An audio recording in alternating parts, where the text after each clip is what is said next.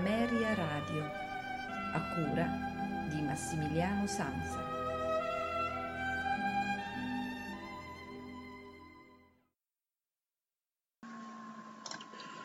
A voi tutti una buonasera, benvenuti all'ultima puntata della settimana, quella del venerdì, con i notturni di Ameria Radio.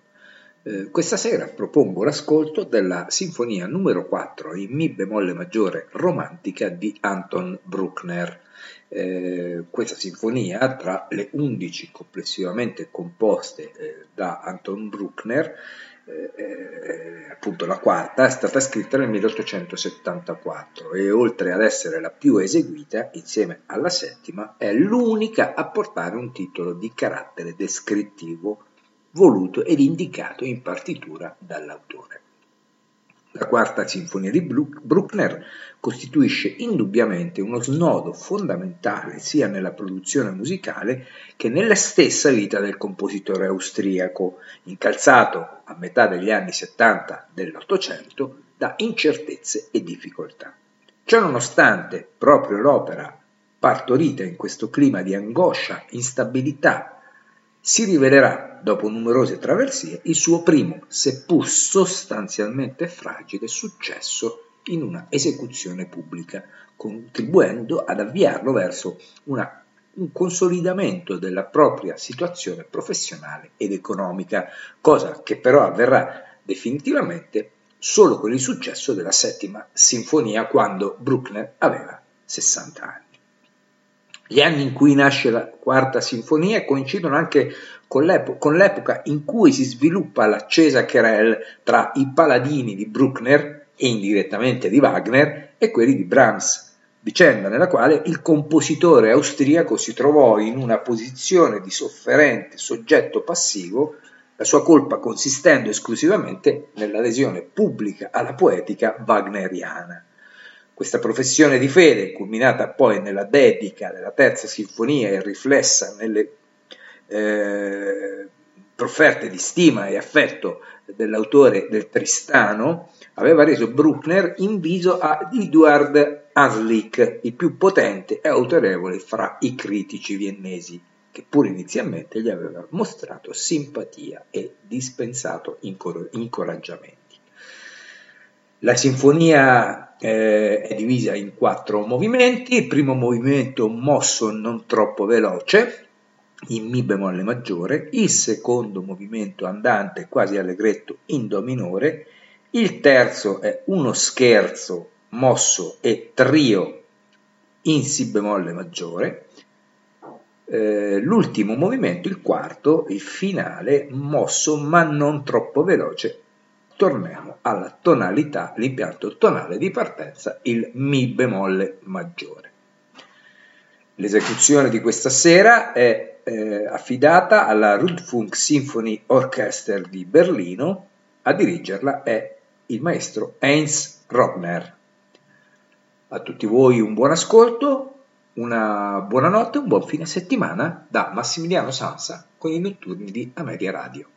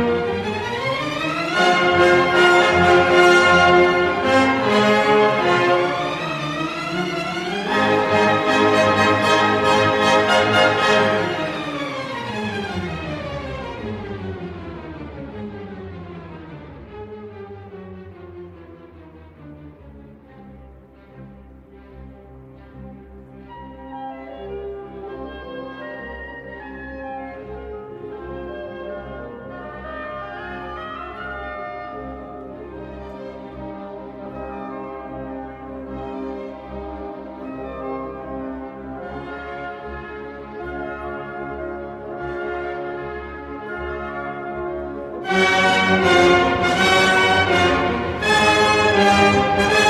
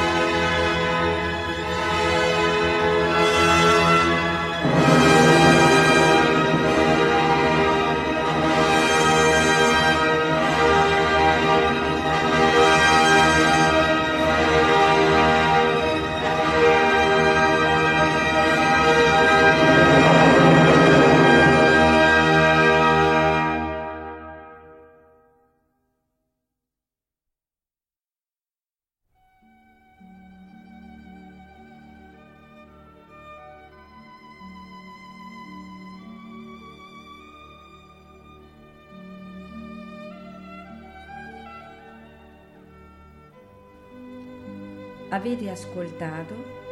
i notturni di Ameria Radio, a cura di Massimiliano Sansa.